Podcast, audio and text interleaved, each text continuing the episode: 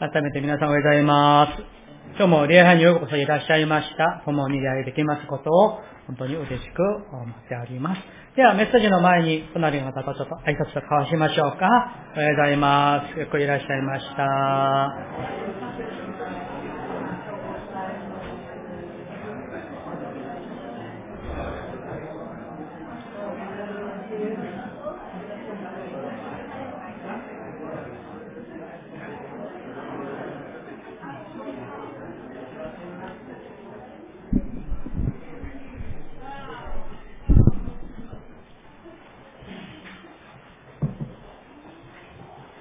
とうございます。一言魅力をお祈りします。ハンナは答えていった。いいえ、祭司様。私は心に悩みのある女でございます。ぶどう酒もお酒も飲んではおりません。私は主の前に私の心を注ぎ出していたのです。主よ、今この朝、私たちも主の見舞いに私たちの心を注ぎ出しております。どうかしよう。我らの涙を拭い去ってくださり、あらゆる病を、傷を癒してくださり、なお強められて癒されて、主のために、神の国のために生きるものとしてください。その道こそ、祝福の道であること、どうかあなたが悟るように導いてください。この朝も一人一人の心の板に、霊の板に、主の御言葉が深く刻まれて、その御言葉によって生きるものとしてください。耳のある者は、御霊が語る声を聞きなさいと御言葉にありますように。どうか、聖霊様、我々の心を開いてくださって、あなたの御言葉を素直に純粋な子供のように受け入れ、そしてその御言葉によって生きるようにどうか祝福してください。感謝して、イエス様の皆によってお祈りいたします。アーメン。では、えーとですね、あの、ここにはま子供もいるし、また、えーとね、あの、中学生もいますけれども、まあ、聖書を馴染んでいない子供もいますので、ちょっとだけね、まあ、5分ぐらい、えー、子供向けの、子供といっても中学生ですけど ね、ちょっと今日のメッセージを簡単に、えー、子供向けの話をしてからね、えー、お話ししたいと思います。で、えー、よく聞いてくださいね。うん、今日のタイトルは、願いの法則ということです。聖書に、えー、3のために話話をしてますよ。うん、聖書にね、あのーハンナという女性がいました。結婚したんだけど、子供がいなかったんですね。子供を産むことができなかったんです。ね、それで、その女性は、神様に行って、祈ったんです。神様、私に子供を授けてください。私の体では子供を産むことができないから、神様が助けてください。ね。本当にね、心から祈ったんです。願いを持ってね、神様に祈ったんです。そして、その時、そこにそばにいたエリーという祭司、今、風になら牧師みたいな人ですけど、ね、そしたら、そのハンナという女性に安心して帰りなさい。神様あなたの祈りを、願いを聞いてくださるだろうとね。そして、祈った後は、このハンナという女性は、ね、悲しむ気持ちがね、本当にもうなくなって、そして家に帰りました。そして、数ヶ月が経ちました。何が起きたと思いますか？なんと、子供を産むことができなかったこの女性は、さっきね、読んでくださったんですけど、この聖書に見たらね、こうありますよ。日が改まって、ハンナは身ごもり、男の子を産んだ。そして私はこの子を主に願ったからと言って、その名をサムエルと呼んだ。神様に祈ったら、子供を産むことができない。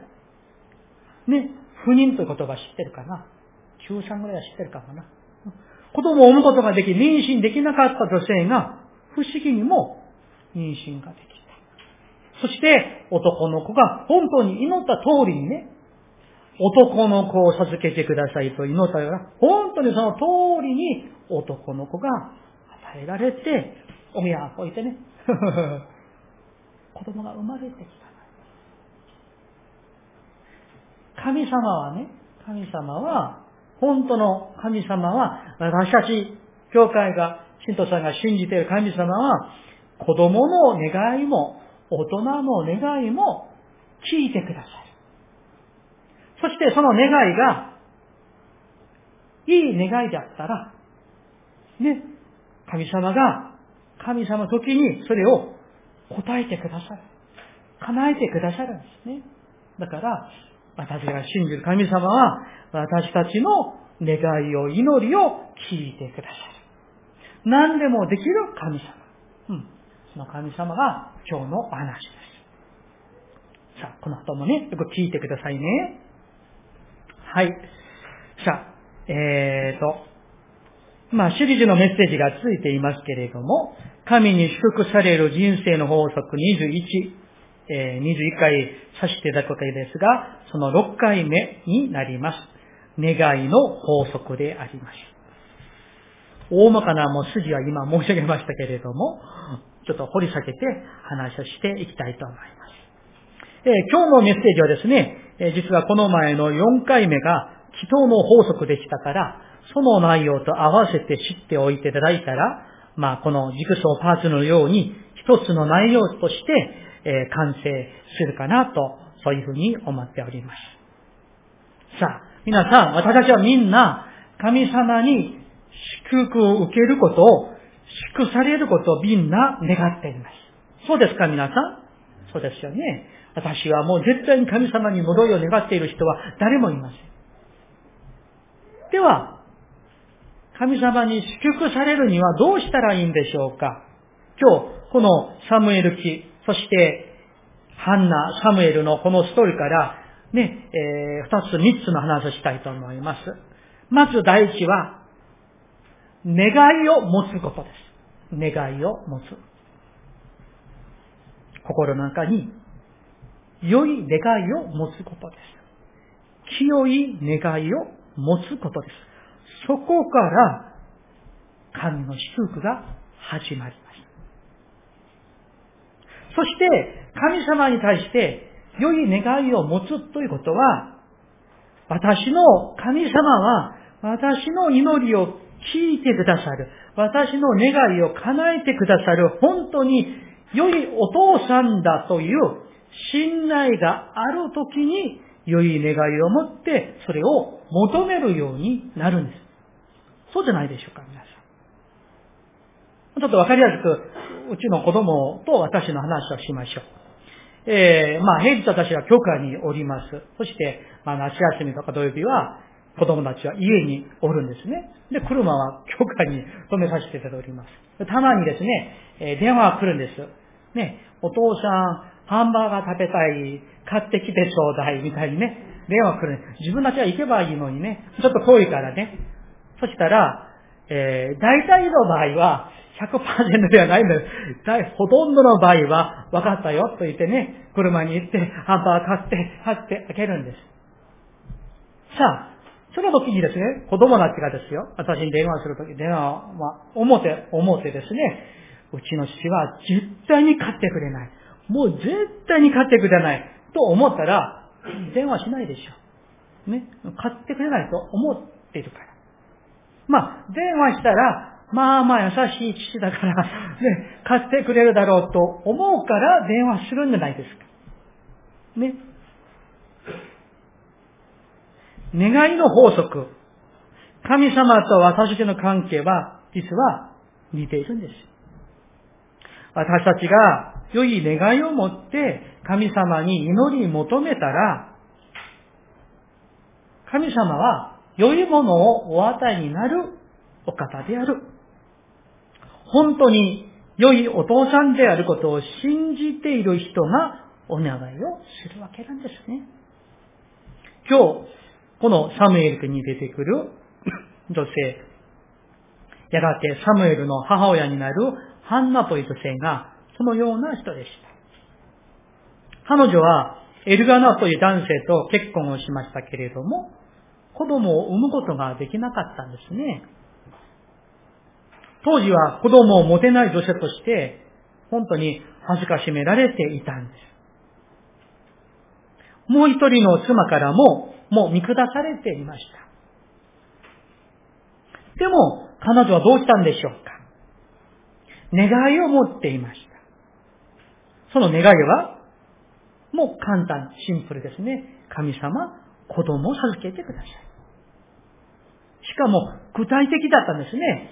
男の子を授けてください。ね。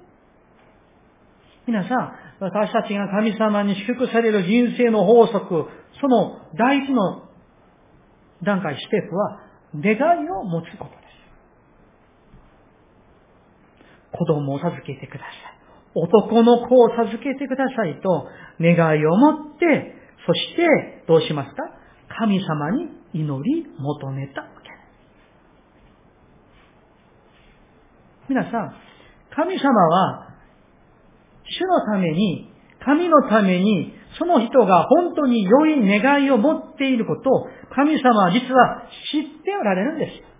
まだ叶えられていなくてもね、神様がお与えになっていなくても、願いを持って求めているこの人が本当に良い動機を持って、強い心を持って良い願いをしているかどうか神様知っておられますね。だから、神様は、この女性、ハンナの願いは、良い願いであることを知っておられて、良い動機を持って、清い動機を持っていることを知っておられるから、主は彼女の願いを答えてくださいました。皆さん神様は私たちに、あなたの願いは何ですかと聞かれる方です。皆さんの願いは何ですか？願いがありますか？皆さん。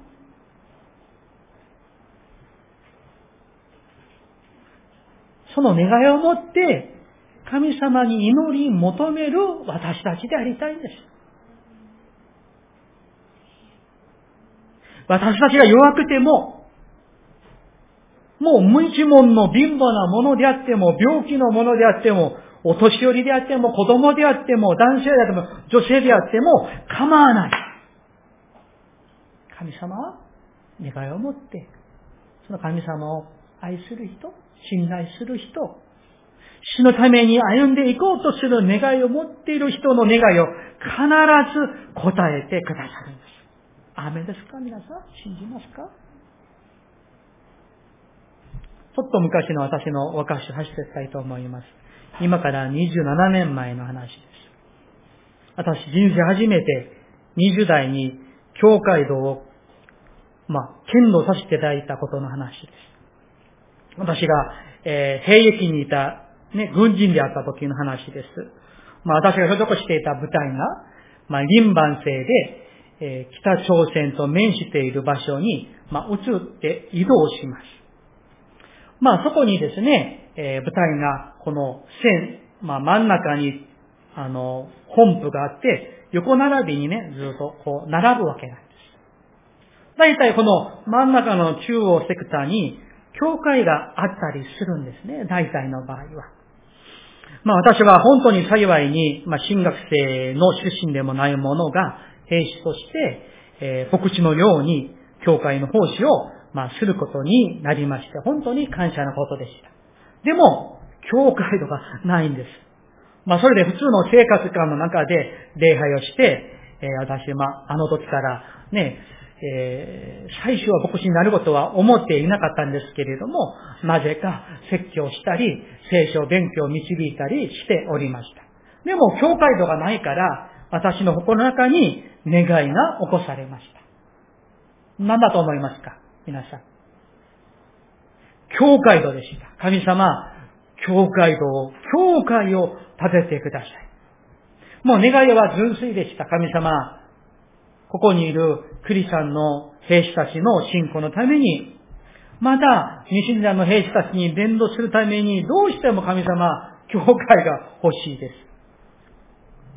でも、私はね、幹部でもないですし、証拠でもありませんし、普通の兵士だからお金もありませんし、権力もありませんし、何にもないんです。体一つしか持っていない。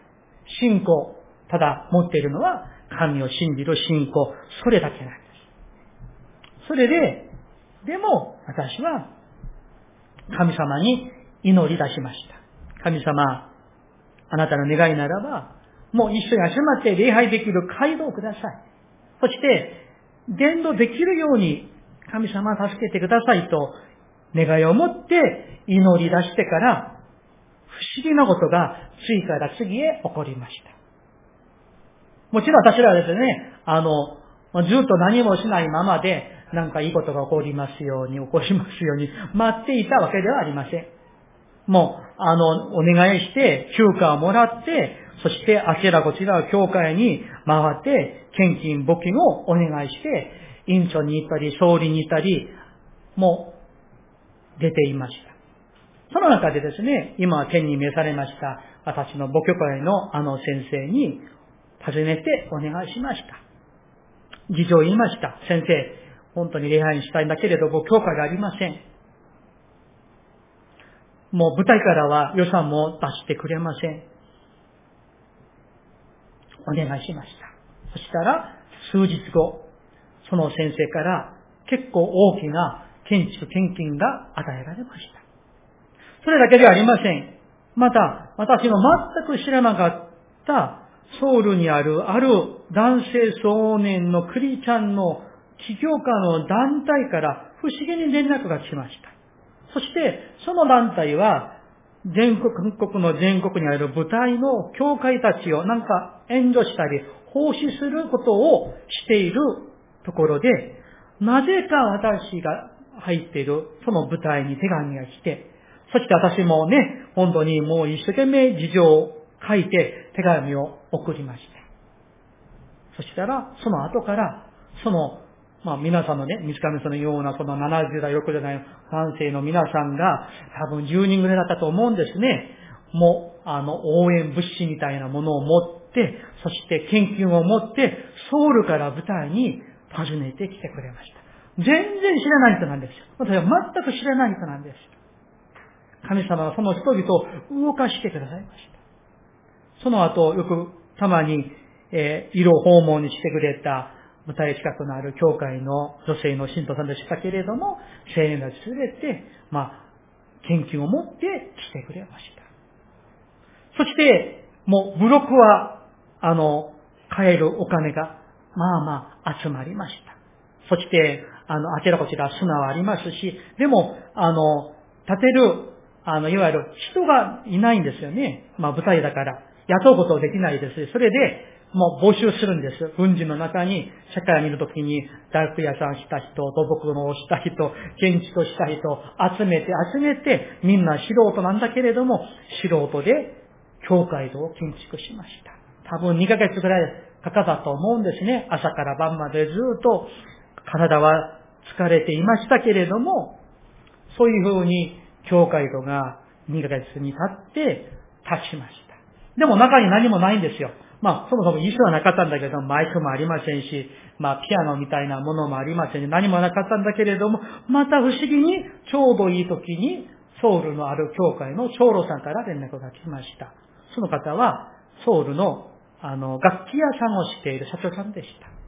それで、教会によかったらマイクとか音響機械とか新世代だとかそういうスピーカーとかが欲しいんです。そしたら、そうか、送ろう。それであの、数日あって、トラック一台がソウルからやってきました。そこには大きな、あの、今も多いのですけど結構、これぐらいの大きいスピーカーが2台と、シンセサイザーとマイクと音響、一式がもう、もう神様からね、プレゼントみたいにソウルからトラックがやってきました。あの時に、まあ数人の、まあ、その、教会の奉仕していた、まあ、あの、兵士たち、そこにいますけれども、みんなですね、もう喜んで喜んで泣きながら、それを設置していました。そして、第1回目の、もうね、あの、その街道で、礼拝が行われて、まあ、あの、本当に、えー、あの時どうやって私がピアノを弾いたのか覚えていないので自分でピアノを弾いて、飯をして、詩を作ってですね、もう全部やらせていただきましたけれども、あの時の大会の礼拝は、本当に1992年、もう冬でしたけれども、もう涙でね、みんな泣きながら、そして街道ができたから、もういっぱい来て、もう礼拝度が多分これくらいだったと思うんですね。もうあの、みんないっぱい来てですね、一緒に礼拝していました。私は思いました。神の国のために何とかして兵士たちに信仰をよく持てるように、伝道ができるように願いを持って祈っていたこの一人の、まあ私一人だけではなかったんですけど、その願いを神様聞いてくださって、まあそんなにね、立派な建物じゃなかったんですけれどもね、屋根も素人たちが作って、なんか、かろうじてね、もうあの、上に上げた感じでしたけれども、教会堂を建てさせていただきました。その時私は22歳でした。神様が出してくださいました。皆さん、願いをお持ちですか？その願いを持って、神様に祈り求めてください。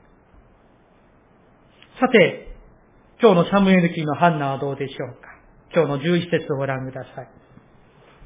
そして聖願を立てていった万軍の主よ、もしあなたがはしための悩みを顧みて、私の心に留め、このはしためを忘れず、このはしために男の子を授けてくださいますなら、私はその子の一生を主にお捧げします。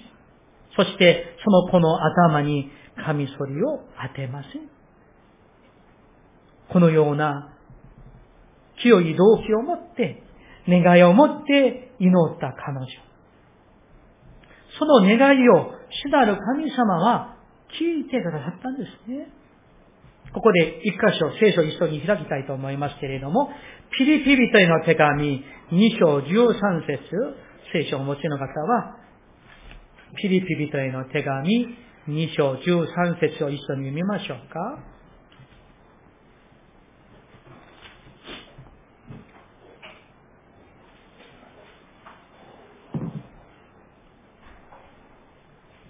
えー、聖書384ページです。ピリピリとの手紙第2章13節今日のテーマにちょうどふさわしい箇所だと思いますけれども、13節ご一緒にお読みしたいと思います。はい。神は御心のままにあなた方のうちに働いて志を立てさせ、ことを行わせてくださるのです。アーメン。皆さん、本当にこの通りです。神様は、御心のままに、あなた方のうちに働いて、志、この志が願いと同じ言葉なんですね。志を、願いを神様がね、立てさせてくださるんです。その志、願いは、神の御心のままのものであることがもう前提していますね。そしてその後はどうですか？もう、あらゆる事柄を神様が行わせてくださるんです。すべてを働かして、人を動かして、状況を主が変えてくださって、ご自分の御心のままの私たちの志、願いを叶えてくださる。ハレルヤ。主よ本当に感謝します。二番目、願いを持ったならば、その次に信仰を持って行動を取ることが大事です。アクションを取ることが大事です。今日のサムエル記に戻りますと、判断は神様に、この橋ために男の子を授けてくださいますならと願いを持って、その後は何をしましたか？どうしたんでしょうか？彼女は家に帰りました。19節を見るとね、翌朝彼らは主の前で礼拝し、生にある自分たちの家へ帰って行った。エルカナは自分の妻ハンナを知った。まあ、夫婦が一緒になったわけなんですね。うん。子供を授けてくださいと祈ったならば、夫婦が一緒になることだと。つまり、その法則はこれですね。神様に願いを持ったならば、その願いのために、主から知恵をいただいて行動をとることです。動き出すことです。もちろん、動き出すことがなくても神様がね、助けてください。さっきの私の証のように、神様が働かしてくださる。ある意味で、このハンナの行動は、準備をすることです。願いを持っているのならば、主のために、御国のために準備をする人、準備ができている人を、主がその願いを答えてくださる。なぜでしょうか？御心のためなんです。例えば皆さん、もし皆さんが誰かに伝道したいという良い願いをお持ちでしょうか？そうであるならば、動き出してください。その方の家に訪ねて行ってみてください。お茶をしてみてください。食事を一緒にしてみてください。あるいは集会に誘ってみてください。あるいはイエス様のお話をしてみてください。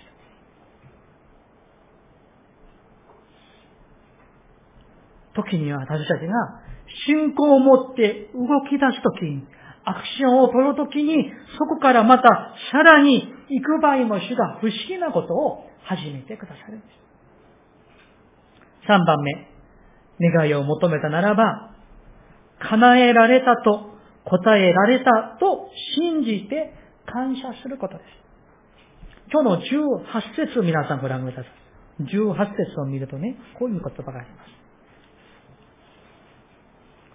18節彼女は、はしためがあなたの行為に預かることができますようにと祈った。それから、この女は帰って食事をした。彼女の顔はもはや以前のようではなかった。皆さん、ハンナがですね、この神の前に来るとき最初はどうでしたか？もう悩みにふけていました。悲しんでいました。でも、神様を信じて、神様男の子を助けてくださいと祈った後はどうですか？もう断食も終わって、食事をして、彼女の顔はもう悩みがですね、もう消え去ったわけなんですよね。もはや異前のようではなかった。感謝に溢れている。喜びに溢れているんですね。これなんです、皆さん。皆さん願いを持っていますか？神様に祈っていますか？そしたらば、主が叶えてくださることを期待して、楽し楽しみにして、感謝する信仰が、このサムエルの母のハンナの信仰なんです。こんな信仰を持ちたいんです。アメリカによく本を出している A.W. トーザという牧師がありますが、その先生の本にこういう内容がありました。祈りにおいて最も重い障害物は悲しみである。祈ったならば悲しんではならない。神に期待しつつ感謝しなさい。とありました。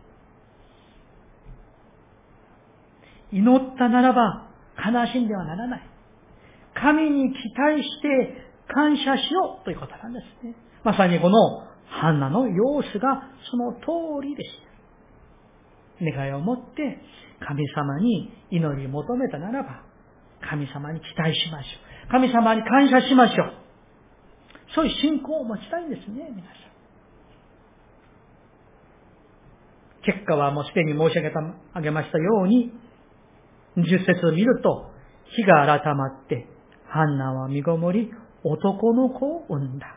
どうですか？男の子を授けてくださいと祈った通りになりましたね。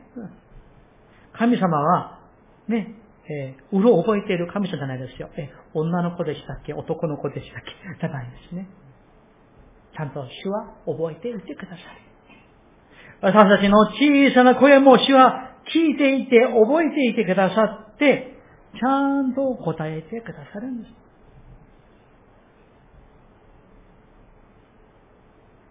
だから皆さん、私たちに、このように、主に祈って答えられる。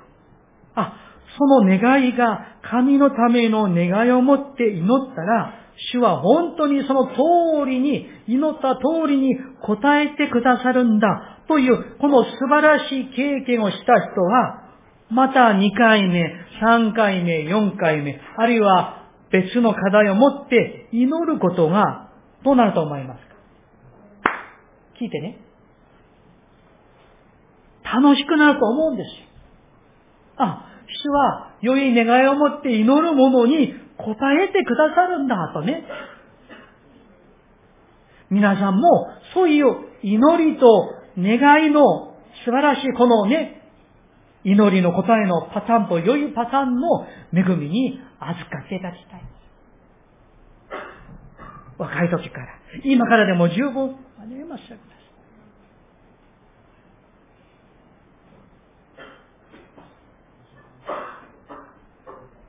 そして、その後、子供が与えられた後、もう一つ大事なポイントがあります。それをね、今日の28節一緒に読みたいと思います。28節。第一章の28節です。聖書をお持ちの方一緒に読みましょうか。